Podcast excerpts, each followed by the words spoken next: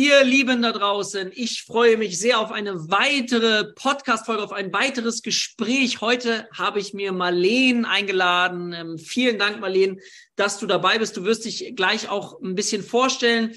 Ähm, Marleen ist auch ehemalige Schülerin bei uns gewesen und geht jetzt den eigenen Weg in die Praxis, beziehungsweise ist ihn schon gegangen und wird uns mal mitnehmen. Und das finde ich ganz, ganz spannend, ähm, immer diese Geschichte nochmal zu erleben. Was wird aus denjenigen, die sich mal für dieses Thema Heilpraktiker Die Heilpraktiker für Psychotherapie interessiert haben, dann geht man aber einen Lernweg, das ist auch aufwendig und dann geht man in die Praxis. Was sind da vielleicht für Stolpersteine, was macht Spaß?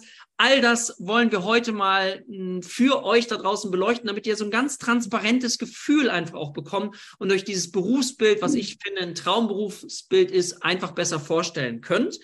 Und deswegen möchte ich dich nochmal erstmal ganz, ganz herzlich begrüßen, Marleen. Vielen, vielen Dank, dass du dir die Zeit nimmst, heute mit uns zu sprechen. Vielleicht magst du dich einfach auch gleich gerne mal ganz kurz vorstellen. Ja, sehr gerne. Ich freue mich auch, dass ich hier heute dabei sein darf. Ähm, ja, mein Name ist Marleen Spang. Ich bin fünfundvierzig Jahre alt und ich ähm, kann das nur zurückgeben, was du gesagt hast. Ich habe ähm, mit der Ausbildung zur Heilpraktikerin für Psychotherapie wirklich meinen absoluten Traumberuf verwirklicht. Ähm, Mir hat die Ausbildung super viel Spaß gemacht. Sie war natürlich auch anstrengend. Das darf man nicht äh, außer Acht lassen. Ne? Also man muss schon auch bereit sein, da äh, mit, ganzen, mit ganzer Kraft und Motivation dabei zu sein. Aber ich habe sehr viel gelernt. Ähm, durch diese, auch diese Störungsbilder, die vorgestellt werden, andere Menschen auch besser zu verstehen. Und ähm, ja, ich, ich lebe das mit totalem Herzen, diesen Job. Und ich muss auch sagen, ich glaube auch durch diese, also durch dieses, ähm, dass man das unbedingt möchte, äh, ja, kann ich nur von, von meinem Weg sagen, hat sich bei mir alles so gefügt, wie ich mir das gewünscht habe. Super.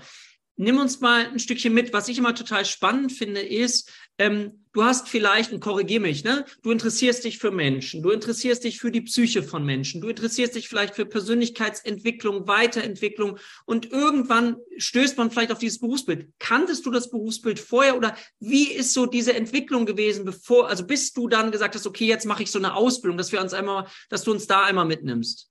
Ja, also ich hatte vorher eine Ausbildung gemacht zum psychologischen Coach.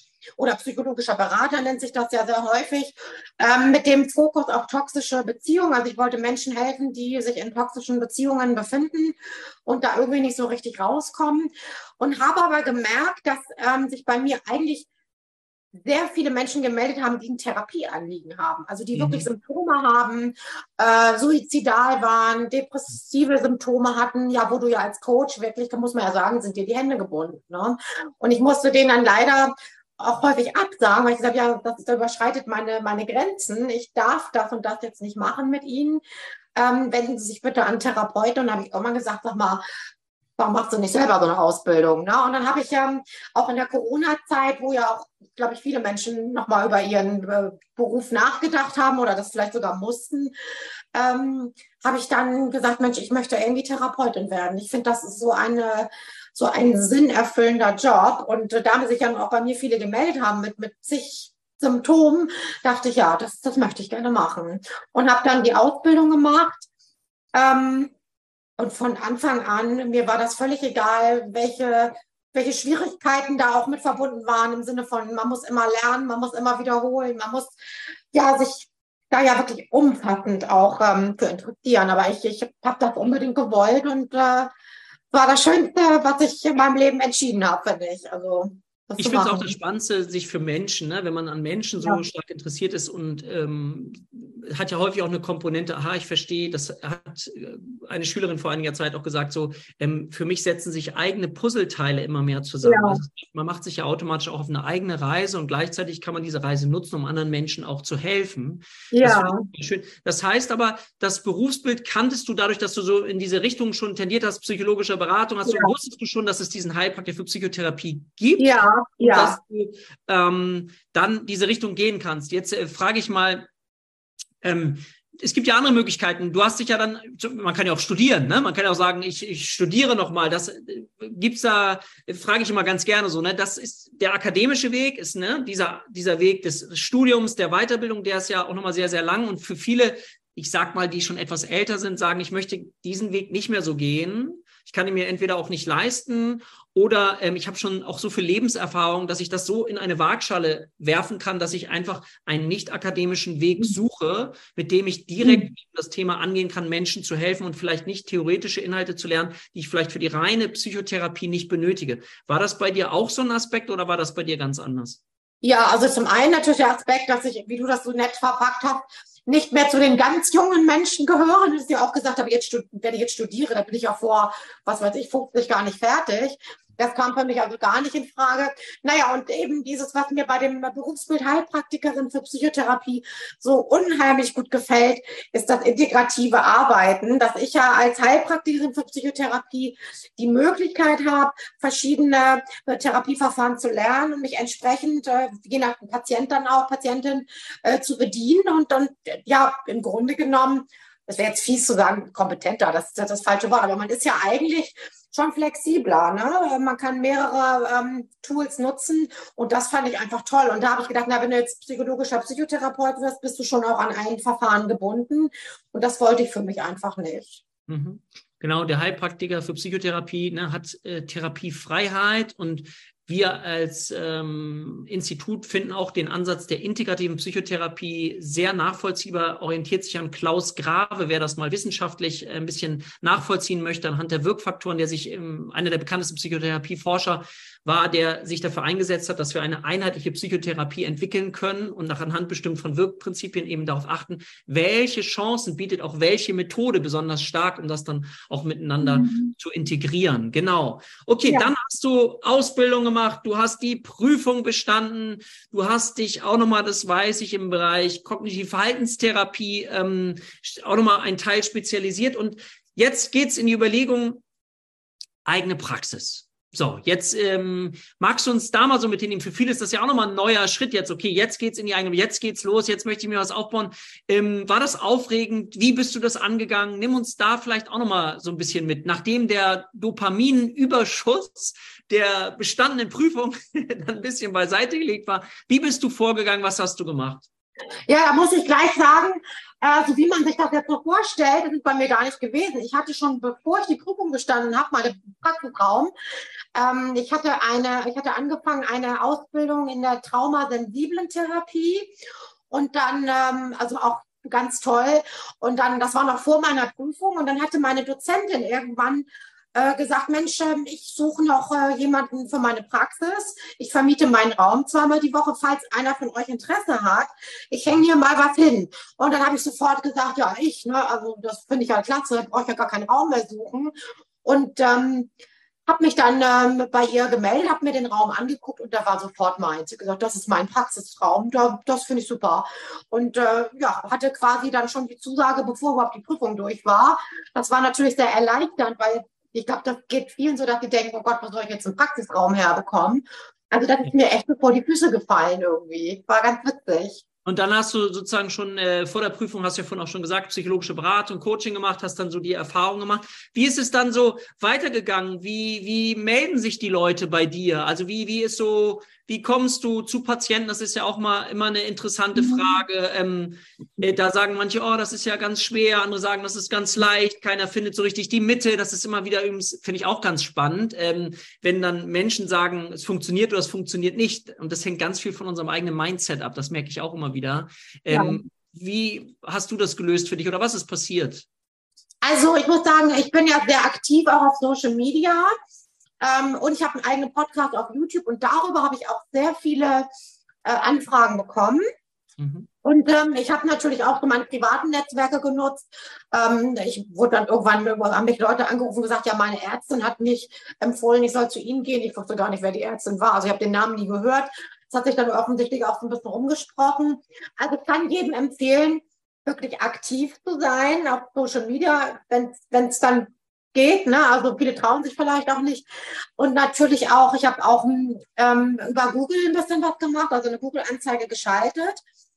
Und ähm, irgendwann ist es ja dann auch äh, so, dass die Menschen einen auch weiterempfehlen, ne? Also die, die vielleicht dann schon fertig sind mit der Therapie, da geht es dann wirklich, das sind dann die Multiplikatoren.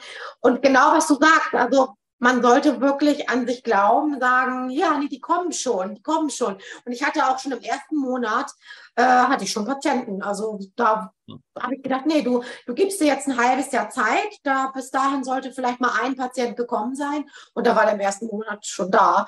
Und dann kam einer nach dem anderen. Natürlich hat man manchmal auch Menschen, denen man vielleicht nicht helfen kann, weil man die erstmal an einen Psychiater gleich schon weiterschicken muss oder so. Das ist ja normal, ne?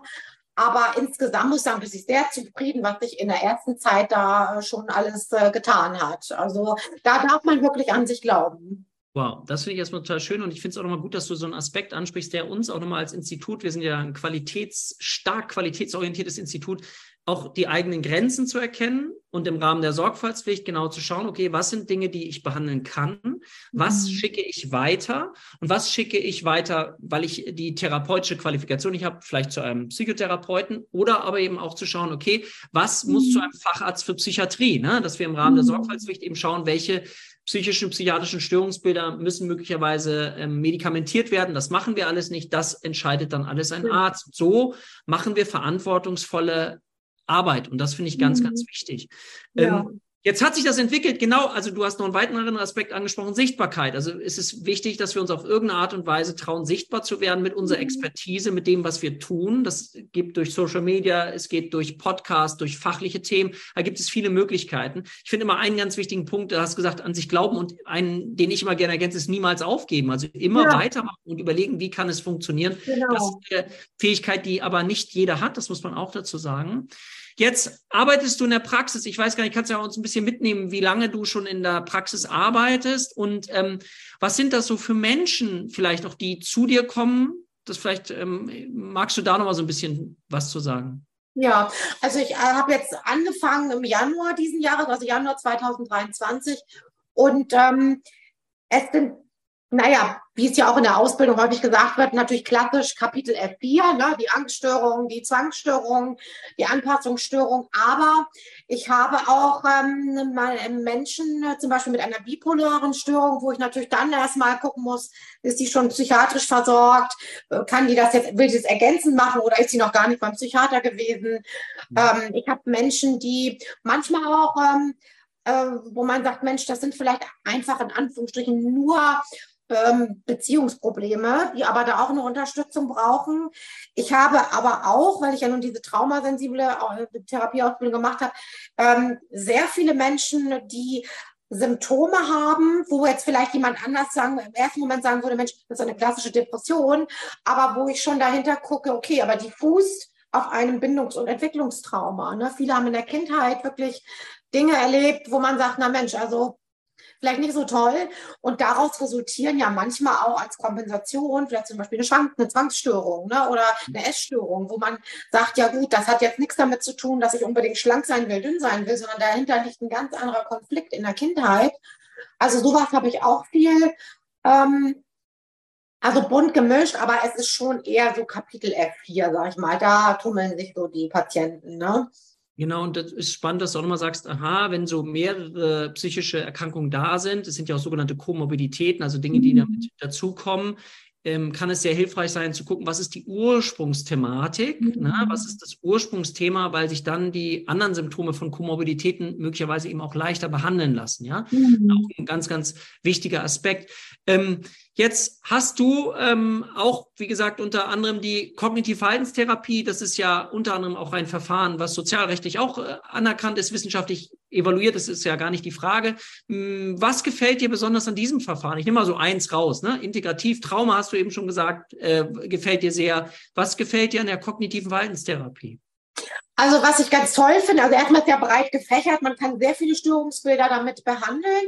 Und was ich sofort total klasse fand, also erstmal hat mir die Ausbildung unheimlich viel Spaß gemacht bei dem Dozenten, das war ja bei euch, also ich habe noch selten so gelacht auch, weil man sich ja selber manchmal auch erkennt, ne? Ich denke, ach, siehst du ja, die ganzen Denkverzerrungen, die kennst du ja alle von dir selber so, ne? Ja.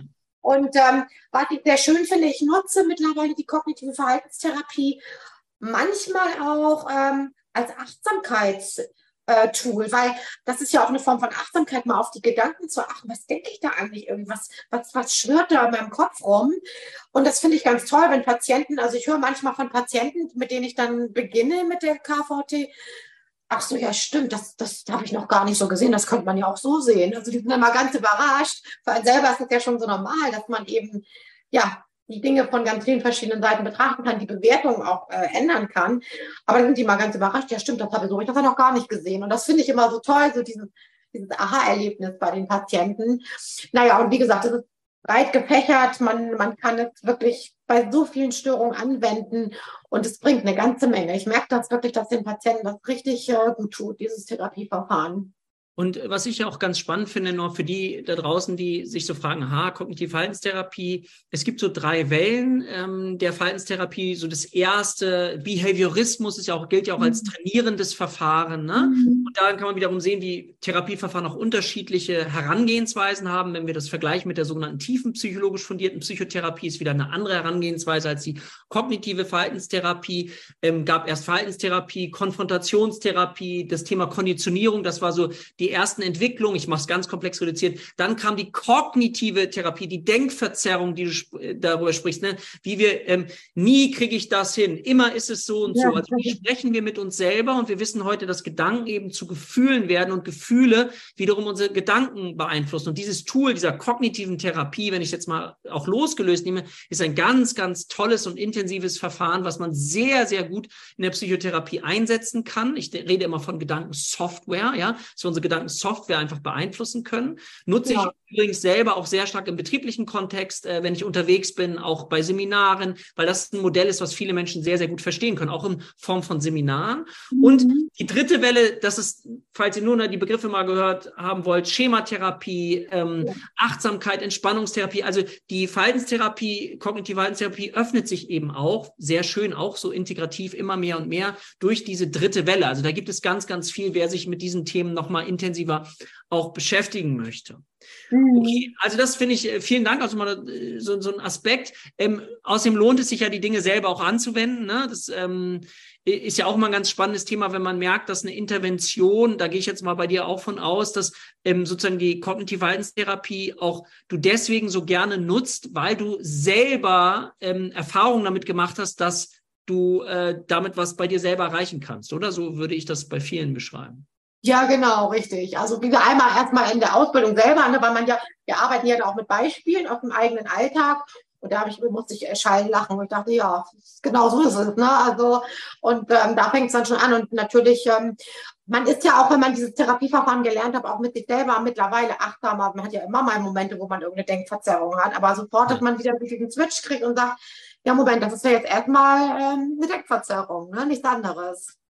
Genau, und das ist das Schöne, was ich immer finde, dass man durch so eine Ausbildung und wenn man sich auf den Weg begibt, einfach sehr viel für sich selber rausziehen kann. Und ich lade mal dazu ein, dass die Interventionen, die bei mir gut funktionieren, das sind die, für die wir häufig dann brennen und die wir gerne anderen auch mitgeben möchten, weil wir sie selber erfahren haben, ja. Wir ja. sind begeistert, also von Geist. Wir stecken unseren Geist hinein und das ist etwas, was dann eben wirkt. Und das will ich auch mal sagen, das macht es ja auch deine ganz individuelle Therapeutenpersönlichkeit aus. Das ist das, mhm. was dich total einzigartig macht.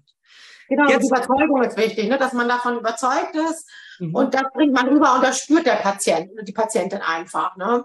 Genau, und das gibt ja auch Hoffnung, wenn ich da jemanden habe, der äh, mir das Gefühl gibt, okay, es kann sich auch wieder verändern, weil Patienten kommen ja nicht in die Praxis und sind total selbstbewusst, sondern da ist der Selbstwert meistens weit unten und mhm. brauchen dann eben diese Unterstützung.